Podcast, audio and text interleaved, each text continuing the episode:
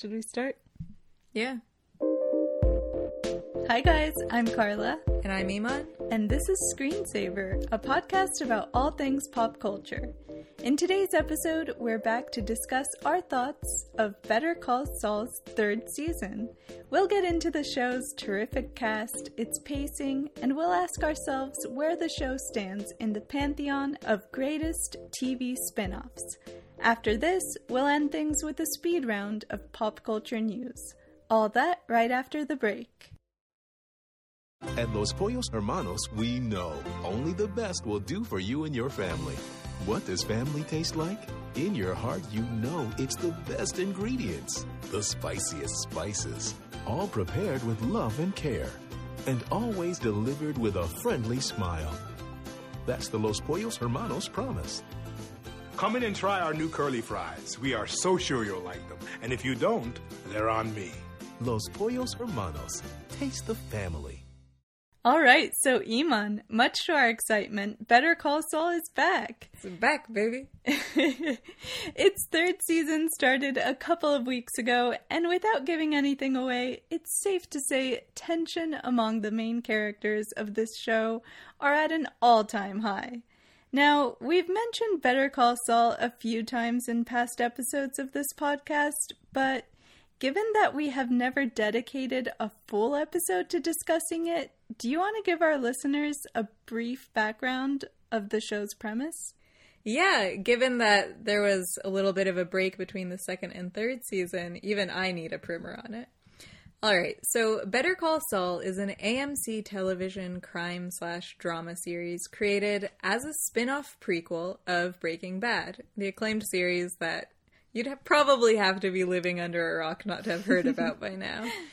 Set in 2002, Better Call Saul follows the story of a struggling small time lawyer, Jimmy McGill, played by Bob Odenkirk six years before his appearance as Saul Goodman, the criminal lawyer with questionable morals, on Breaking Bad. This show explores all the twists and turns that caused Jimmy's transformation to Saul Goodman, including a very strained relationship with his older brother, Chuck. Mm-hmm. Chuck is a no nonsense, by the book lawyer who disapproves entirely of Jimmy's unorthodox approach to interpreting the law. Season 3 picks up right where the previous season left off. Like, right where it left off.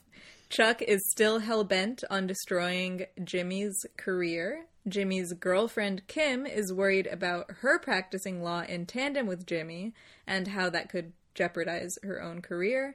And Mike Ehrmantraut, also of Breaking Bad fame, is busy doing very undercover Mike things. That's really the only way to describe it. yeah. Well, that's that's a really good summary. Um, Iman, you mentioned Better Call Saul is a spin-off of Breaking Bad, and spin-offs as a whole don't really have a good reputation in TV history. But my question for you is what do you think allows Saul to continue to be such a great success? Because one thing that has blown me away is just the critical acclaim it's received. People are talking about this show as if it's one of the best dramas on television right now. Yeah, which is very impressive given that, I mean, like you said, spin offs don't really have the greatest reputation. I remember with Lost, when there were talks of maybe a Hurley spinoff, oh, everyone was just kind of like, why? I think that's the general response because intuitively, everyone immediately, their knee jerk reaction is that this is just the network's sad attempt to make more money off the success of the previous season. Yeah, to milk out story where there isn't story. But I think just to kind of start responding to your question of what allows Saul to continue to be a great success, it's that there was story there to be found. Mm-hmm. I mean, probably the first thing that we should talk about are just the characters that are on this show. The two that were lifted from Breaking Bad are Saul Goodman and Mike Ehrmantraut, who I was always excited to see on screen, but they didn't get that much screen time. That's right. So we learned a lot more about their backgrounds. Yeah. And the show also very smartly introduced us to some extremely compelling new characters as well. Two that immediately come to mind. Um, one, of course, is Chuck that you mentioned in your plot talk. Yeah, who's very complicated. Yes, Chuck is played by Michael McKean, and It's, it's hard not to open the Chuck can of worms without talking about how much without just him. ranting about how much I hate him. I mean, he's complicated in that he is uh he's Saul's older brother. He started as a lawyer before Saul did, so there's some definite jealousy there. And I think the last season did a really good job of fleshing out maybe why that jealousy is there. They dive into the to get very Freudian relationship with their mother. Mm-hmm. They show kind of some I don't know, just a lot of complexes that he has. Yeah, and then adding to that complex, they made the decision of giving Chuck what appears to be a psychosomatic disability.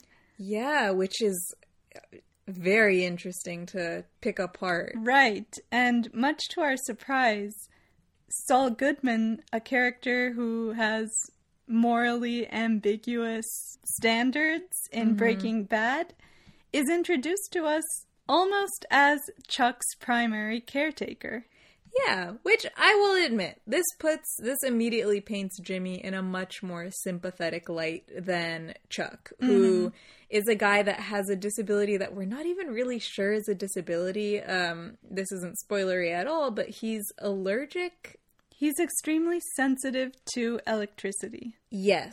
So his home is constantly cloaked in darkness. He used to be a successful lawyer, but it seems like this is something that he's developed by the time that we meet him. Mm-hmm. So it it's strange in that that seems like it's either a a psychological thing. We don't know if it's real, but the fact that Jimmy trusts him on it and believes him makes him sympathetic immediately. So when I say that I hate Chuck, I recognize that this is what the show wants me to do. But it's also strange because we're describing a man with a disability and we're talking about how much we hate him. I know, So rather a- than making us sympathetic to him and his suffering, I guess you could say, the show does something else where they twist his character in a way that makes us question whether he is actually feeling these things or if he's just reacting to something else. And they also show how he's pretty ungrateful toward Jimmy. Yeah, I mean, this is something that you and I um, and fans of Breaking Bad will recognize is that they also had a disabled character on that show, and I always really respected the depiction of of that Junior. character. That was Walt, uh, the main character of Breaking Bad's son. He had cerebral palsy, and they always did a very respectful depiction of it, where he wasn't a victim. He was just kind of a normal teenager, and I loved that. Here, they've even pushed it further where they make the villain disabled, which is just so contrary to what television rules or even social rules concerning disabilities are, where you kind of say, like, oh, well, we don't touch those Yeah, poor victims, these brave warriors that are suffering with something. Like, no, I love how real Better Call Saul gets with that. Yes. And I love how juicy of a villain Chuck is in general. Yeah. He has his complexes. I will say, I do feel a little strange about the fact that when I was rewatching the season two finale, this isn't very spoilery, but he has, it's just showing him struggling with his disability. He was groaning at one point, and I had to fast forward through it because I hated him so much. You're a little evil. We know that by now. oh, what about another character on the show? Kim Wexler, played by Rhea Seehorn. Such a great character. I don't know if Iman and I have hinted at this in this podcast before, but it's really difficult for us to immediately like female characters, and I think that's just a symbol of how terribly written female characters in television shows usually are. Yeah, we tend to be. I mean, we tend to be critical of all genders of characters, but because of the poor writing, yeah, you're gonna complain about most of. And I feel like TV. we've mentioned this before, but it's always a surprise to us when we don't hate Yeah. a female character. And that's definitely the case with Kim. She's awesome, She's so great. She's a hardworking lawyer, who's very competent. very competent, but not too big for her britches or anything. In the sense that she is kind of, uh, she gets her law degree somewhat in tandem with Jimmy. Both of them, they're not necessarily young when they pass their bar exam, so it seems like both of them are kind of outsiders in this lawyer circle. Mm-hmm. And she just pushes her way through everything with grit and grace and a strong moral compass. I I just really like this character. It's interesting how on Breaking Bad you had a character like Skyler. I was just gonna say, comparing her character to the depiction of Skyler White and how hated of a character she was, it's mm-hmm. really interesting to compare. Yeah, because I mean they are somewhat similar characters. I don't entirely agree with the hate that Skyler got. Yeah, and I feel like she got her redemption by the end of Breaking Bad's arc. Yeah. But here, Kim is just, I mean, she's being portrayed as a likable character and it's succeeding. And I just, I'm really looking forward to seeing how her character develops over this next season. Yes, and then the other, I don't know, for me personally, one of the most nerve wracking things about watching this show as it stands as a prequel is knowing that neither of these characters appear in Breaking Bad. So we mm. know something is going to happen between their relationships with Jimmy or Saul Goodman that somehow pushes them out of his life. Yeah, this the fact that this show is a prequel and not a follow-up sequel makes the mental logistics or algebra that we're trying to do in terms of calculating how we'll get to the end point that is Breaking Bad just a really fun puzzle. Yes. Another aspect of the show that makes it really successful is the fact that Better Call Saul definitely has plenty of references to its source material. And I think the writers were just really clever in not only framing the show as a prequel, but also giving us glimpses into Saul's future after the events of Breaking Bad.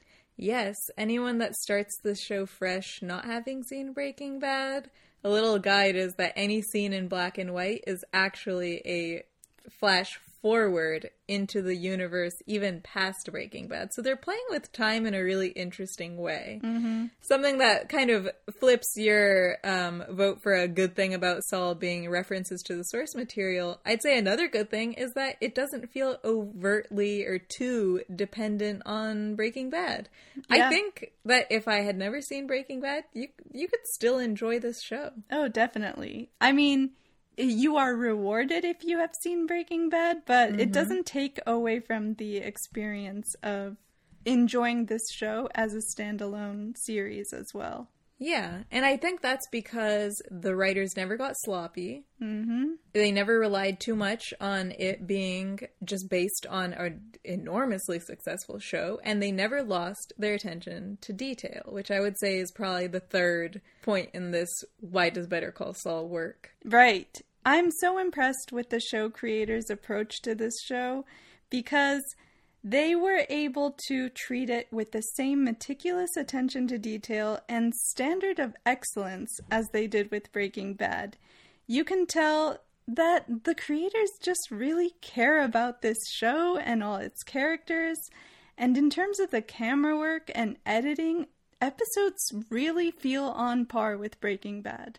And I will say that to me is even more impressive and successful in Better Call Saul than even Breaking Bad because they're building drama with visual cues where drama normally might not exist. Mm-hmm. Breaking Bad was a show about meth Yeah. and a drug dealer. Better Call Saul, I mean, we mentioned it's about lawyers. It's about a lot of just kind of legal red tape and court documents. A lot of the dramatic scenes that we're getting is kind of them cut literally manipulating evidence. yeah, manipulating evidence, diving in dumpsters to find old documents from a retirement home. Yeah. It's stuff that Isn't inherently isn't sexy. inherently sexy for television dramas or crime, but they manage to make really interesting. Yeah. And I will say, the pacing, as thoughtful and as meticulous as it is, it's pretty slow. Yes. So, my second big question is Do you think there's a reason for concern for audience enthusiasm to wear off? I do think it's a risk starting with season three, just because at the onset I said even I needed a primer or a primer between season two and season 3 hmm. I don't know if so. Yes, I do think it is a risk, but I don't know if I'm blaming Better Call Saul for that or if I'm just blaming the glut of good television out right now for that. Yeah. I think if I had no other shows, if I weren't starting The Wire and a bunch of other stuff, I think, yeah, I'd probably be a little more aware of the fact that it came back as opposed to um, just kind of the week before realizing, oh, Better Call Saul's back next week. But I don't know. I do think, just in terms of the actual plotting of the show and everything, yeah, it does ask you to invest more. Right. And another really interesting aspect of this show is the fact that huge mysteries still exist, despite the fact that it's a prequel and we kind of know where a lot of characters end up. Yeah, I will say um, the Mike storyline in this show is worth watching the show for in and of itself. Yes. I don't, I'm glad that they didn't make the Mike show. I'm Yeah. sure there are reasons they didn't do that, but his inclusion in this prequel is primo. And I feel like Mike's character is definitely more tied to the whole criminal ring aspect of Breaking Bad and Better Call Saul, just tangentially. Yeah. Okay, here's another question. We've talked about how much we love this show. Where do you think Better Call Saul stands in comparison to other great TV spin offs? And by that, I of course mean the only television spin off worth mentioning, Frasier. Oh my gosh. We love Frasier. So saying that I don't know if we've mentioned that on the podcast. have we? I recently heard somebody hating on Frasier because it was like the whitest show. I don't know. I think maybe it's it's. I don't think it's specifically white. It's just nerdy, and that's us. yeah. Uh, okay, but this isn't the Frasier show. Okay. Unfortunately, How do you think it compares? Um, Knowing that our standard of excellence and our love for Frasier is so high. Well, we're comparing a comedy sitcom and a crime drama. It feels a little apples and oranges. Uh, huh. Wouldn't you think? I think if we're looking at TV broadly, we're gonna constantly turn to these two examples as examples of the best case scenario of how to create a mm. a successful spin-off show. I would agree about that in their own genres. Right. I actually heard an NPR review of Saul's third season, which made an interesting observation on the similarities of the two shows. Oh, interesting. Yeah, according to David Bianculli, Saul, quote, even reinvented and refreshed its storyline the same way Frasier did, by giving the main character a brother and making sibling rivalry and similar occupational interests a key to the new show's central dynamic. Whoa. Yeah. Mind blown. I had not thought of It about almost that seems at like all. they could have copied it. Yeah. I mean, I'm sure they didn't, but still that's that's fascinating. Yeah, and the sibling rivalry aspect is probably one of the juiciest, most frustrating aspects of this show, and that kind of was the meat and potatoes of Frasier too. Yes, and I think part of the reason why that resonates with so many people is because it's almost a universal experience for anyone that has siblings to not only experience the how do I describe this? I, I'm trying to think of why the connection between Saul and Chuck Frustrates. you? frustrates me so much and i think it's because I take it personally. I can I, Exactly. I let me jump on this. I can explain this because I've been giving a lot of thought as to why Chuck frustrates me.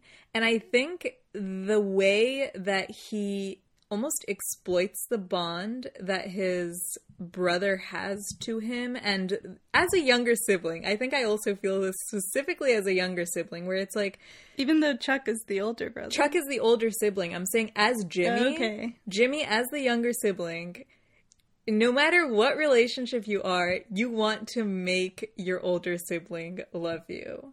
Hmm. Like you want your older sibling's approval growing up. That's your that's kind of apart from your parents. It's your touchstone. That's your touchstone, and you don't know the world without this person. Mm-hmm. That's a huge bond and a huge, like, it's like a parent that's not your parent. So the way that Chuck is so ridiculously withholding with Jimmy and constantly manipulating him to kind of like he's rejecting his love or he's unappreciative of his love, he's constantly putting Jimmy down holding him at arm's holding length. him at arm's length and Jimmy just keeps beating against that closed door to me that is tragic both as a younger sibling and as a sibling in general that's watching this bond violated mm-hmm. in frasier i mean we joke constantly about how we are niles and frasier Yeah. because much as they bicker they have that inherent bond where it's like they have the same occupation and that unites them Yes. yes, there's competition, but it unites them. And here you see Chuck just so like, I did it the right way and you did it the wrong way, so I'm Yeah. going to ruin your life. I feel like so many people watching this show could say, well, why doesn't Jimmy just leave Chuck and not look back? if they were friends, yeah, but they're brothers. Exactly. And I think that's where the beauty of this show comes into play because they recognize that you can't just walk out on this. I feel that was this that description that I just gave was so cathartic for me. Uh, and I feel like that's why it's it's possible to have those guttural reactions to Chuck because it, feels personal, like you said. Yeah, because the story is being so well told and we have such a such a rounded out sense of Chuck and why what he's doing is wrong. It's not just a he's not just an evil villain twirling his mustache. Mm-hmm. It's just a testament to the good writing. Yes. All right. Well, given that the season has only started, I'm sure we're going to continue talking about this show for weeks to come. But let's move on to our next segment, Iman. Okay. We were both a little short on signal boosts this week, so I thought we could mix things up and bring back a segment we haven't done in a while. Okay. How about we do a pop culture news speed round? Sounds great.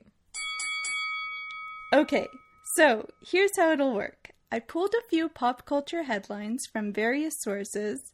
I'll read each one and then put three minutes on the clock for us to give our hot takes or initial impressions on each one of them. If time runs out, we'll hear this sound. Sound Okay. good? Yeah, I'm nervous.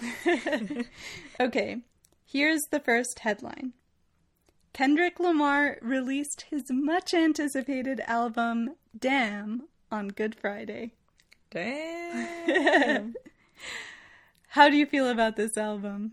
the way that I feel about the release is separate from how I feel about the album at this moment. I was over the moon ecstatic about Kendrick's new album, given that he was kind of hyping it himself. Yeah. Which, and I was, it was the first time that I was kind of actively participating in the rollout or the announcement, which was so fun.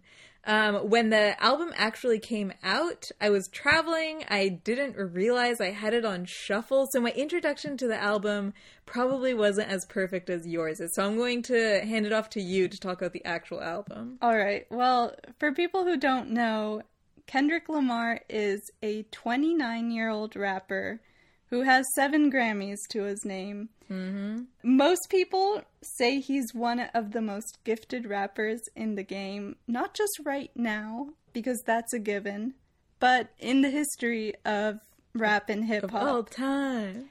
And I absolutely agree with this because I think Damn is an incredible album. It's not my favorite yet. I'm still reserving my favorite Kendrick Lamar album title to To Pimp a Butterfly. Mm-hmm. And I think I was surprised because we're actually in the minority when we say that's our favorite album. Yeah, I was surprised. This album has more pop sounds on it, uh, Mm-hmm. whereas Pimp a, Pimp a Butterfly, I'd say the dominant sound was trumpets. So Yeah, funk. yeah, funk. I I mean that's all. That's right up my alley. But yeah, this one It's, growing good. on me the more and more I listen to it. and that gives me hope. Lyrically, I think he's never been better, as I told Edik and he mentioned on the House Arrest podcast. Mm-hmm. In this album in particular, I was just so impressed with the way he has such an awareness of his voice and how to use it to create different characters. Mm-hmm. So I think he's just an incredible storyteller in the way that he's able to manipulate that and add such nuance to each of his tracks. Yeah. And he's kind of this is one of the first albums where it feels very introspective in that he just feels so aware of his own success, the pitfalls of success, his own journey. Ain't nobody praying for him, but I'm going to continue praying for Kendrick. I liked this album and I'm looking forward to it growing more on me. Yes, I mean, in comparison, where. Time's up. Oh no. I'm what just was gonna- the comparison? previous albums of his seem to be more of a statement on his mm. society, where he came from. This one feels a lot more introspective, and it's all the more interesting because of that. All right. And to end things, I'll just say it's just so exciting to see how much young talent there is out there because it seems like everyone's at the top of their game right now. All right, we went overtime on the Okay. first one. We can make the next one shorter. All right, let's move on to the next headline then. Okay. It was just announced that the movie The Man from Uncle is going to have a sequel. How do we feel about this? I'm so excited. I mean, I think again we may have been in the minority, or it just seems like everyone kind of slept on Man from Uncle. But I really liked it, and the way that it ended, as we mentioned in our podcast on that movie, was that it was so set up for a sequel. Oh, definitely. So th- I don't find this news particularly surprising, but I'm really glad to know that it's happening and that it's something I can look forward to that has a concrete announcement behind it. Yeah, this is a movie that made us love Armie Hammer. Yeah. And I think it was just because the chemistry between the three main characters of the movie Uh, Alicia Vikander, Henry Cavill, and Armie Hammer. it was so strong and that's primarily what i'm most looking forward to moving on Yeah. Also, I just really love the time period in which it's set. It's kind of that, what is it, Cold War ish yes time and really beautiful costumes. Just it takes place all over europe takes place all over Europe. It's it's just a fun movie and I'm looking forward to a fun sequel. yes we have no idea when it's going to come out apparently Armie Hammer himself was the one that leaked the news and he just said that they were barely starting work on the script Oh wow. But he said the the fact that they're making it was kind of in response to the overwhelming fan reactions that came to to the movie and like you said it didn't do that well in terms of how much money it brought in in the box office but it gained a lot more popularity once it came out on DVD. Oh cool. Yeah, so I'm excited about it too. Yeah. Next okay, piece. our next piece of pop culture news. Will Smith is in talks to play Genie in Disney's live action adaptation of Aladdin. How do we feel about this, Iman? What? Okay, so first first piece of news, live action adaptation of Aladdin? I guess now it's just a given that they're going to do a live action adaptation of every Disney Oh movie. gosh, I guess when we know that they're doing Lion King, that kind of opens up all the doors. Wow. I mean, it's it's weird. How do you feel about it? You go first. I'm still I'm still absorbing this. digesting. It's it's interesting. I think this obviously was a very touchy subject given the fact that Robin Williams passed away not too long ago. And it's such an iconic and beloved character that I think very few people could be considered for this. And when I thought about this, I think Will Smith is actually one of the few people charismatic enough to pull it off. Mm-hmm. I think you're right. It's also just different enough for Yeah. it not to feel like his performance, as I'm anticipating it, would feel like it would be copying Robin Williams's energy.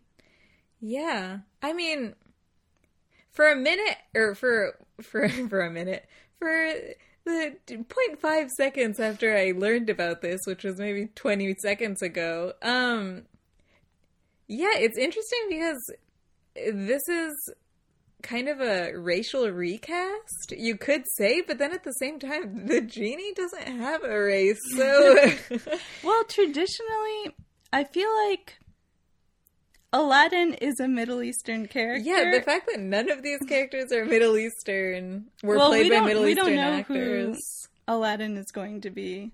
Well, at least I don't. I don't either. I feel like they're probably gonna do something like Darren Criss and just like No, I feel like it makes sense to add people of color, and the only other African American genie that I can think of right now is Kazaam. I know. I just I thought of Shaq. I was like, why didn't they ask Shaq to do that? That might actually be interesting, but no, I think we're gonna have a very cool genie, and I'm trying Yeah. to think if Robin Williams was considered a cool guy back in the 90s, and I'm pretty sure he was. do you think this live action? This is a complete tangent that we can cut, but how long do you think it will take for us to get think pieces about a black actor playing a genie that gets freed? Oh God. Uh, I'm already, I'm already dreading it. okay, time is up. Perfect. Okay, we have one more piece of pop culture news. Alrighty. Disney debuted its Last Jedi trailer at a Star Wars convention a few days ago. Yeah, and then promptly released it like two seconds later online. yes. it felt like this trailer was everywhere. What did you think about it? Did you see it? I did. It was fine. Okay. Do you have any other thoughts on it? Not really. I mean, I'm looking forward to it. I know I'll probably see it eventually. Yeah, uh, I feel like they're really good at creating hype up trailers. That's Yeah. for sure. The first half, where they're basically showing a bunch of nature shots of islands, Yeah. and it's and you hear, I believe Mark Hamill's voice telling Daisy Ridley or, or Rey to breathe. It- Yeah. it, felt like it felt very zen. Well, very Planet Earth. Yes, and then the second half of the trailer was a lot more action and explosions. Yeah. And I think that's where a lot of people got excited. Yeah, I will say, I do think that this. We talked about the glut of good content. The glut of Star Wars movies now, it just kind of to me feels like I get as excited about them as I do about Marvel movies now, which They don't feel like- unique. it doesn't feel like as much of an event, or it's quickly turning into something that doesn't feel like quite as much of an event. I don't really like superhero movies that much. I definitely like these more, but it's kind of walk, don't run. yeah, that's our our traditional saying for movies that we're lukewarm excited about. Okay, and then one quote in particular at the very end of the trailer got a lot of attention when you hear Luke Skywalker say, It's time for the Jedi to end. Did you see the the comic that someone drew? It said, It's time for the Jedi to end dot dot dot the mother effing empire. No, but yeah, I feel like they're gonna find a way to rewrite their way out of the, a conclusive statement like that and just make 20 more movies. it is fun to just make fun of the excitement and just roll with it. There's gonna be a Han movie. We know we're gonna get uh, Lando Calrissian, played by Donald Glover. There's so much coming that part of me, for Last Jedi specifically, I'm like, Oh yeah, cool. Yeah, and I feel like you know we'll we'll get excited with the crowd. Yeah. Oh, perfect. Okay, we got much better at sticking to the three minutes. We did. Okay, I feel like there is kind of one last headline that we could go into, but it's a piece of personal news that I know you wanted to rant about, Iman. Yeah, I guess if we were to write a BuzzFeed article on this, it would be 12 reasons why we're not doing Comic Con this year. I know this is kind of big news because you have gone to Comic Con for what? A decade. Yeah, 10 years in a row? I think so. And this year we made the decision not to go. Yeah. I mean, I felt palpable relief Oh, that's interesting. When we said we weren't going. And I think for the past few years, I've kind of had to drum up my own excitement about wanting to go, where it's kind of very contingent upon who's going to be there. Mm-hmm. We kind of weren't going as much for just the event itself because we've seen it so many times. Yes. And last year was one of the first years that I think they're trying to shake up their ticketing slash lining situation. Mm-hmm. And it has just turned into a Hunger Games esque first come, sleep there over three nights, first Yeah. serve. It's like Survivor Man yeah, Comic exactly. edition. We talked about it on this show how it was the first year in close to a decade that we didn't get into Hall H. Yeah, because we didn't get into the disabled line the night before. Yeah. The disabled line that they put in the sun when everyone else got tents. I mean, like, consider me not going this year half protest vote. It it was just so frustrating last year, and I really think I mean good on them for trying to streamline their process and everything, but I think it's gotten to the point where the process and the whole ticketing and all Yeah. the semantics has grown to the point where it's it's Superseded the actual superseding the event. experience of the Yeah. event as well. And as we noted last year, we didn't get into Hall H, but we did see all the trailers that were released that same day or immediately after. So it doesn't really feel like we're going to miss out on much. Yeah, I think I'm actually part of me is excited to think that the tickets that we would have gotten are going to go to somebody else who has maybe wanted to go to Comic Con for 10 years. Yeah, except for Anna. Except for literally everyone that we know that tried getting tickets. I mean, yeah, it's the second I think about it, I won't feel that good about it. But I'm really looking forward to walking around downtown and soaking in the Comic Con environment without necessarily having to get tangled up in just the the stress yeah or the lines waiting Yeah. in the sun for hours. mm-hmm i don't know i guess we're just officially old Maybe that's it. All right. Well, on that note, I think that does it for this episode of Screensaver. Tuck off for a nice cup of tea and an episode of frasier Yes. for those of you listening out there, if you have any thoughts you want to share with us on the stuff we've covered today, let us know. You can follow us on Twitter at ScreensaverPod and like our Facebook page, Screensaver Podcast. And as always, you can find other episodes of Screensaver on iTunes. Thanks so much for listening. Bye. bye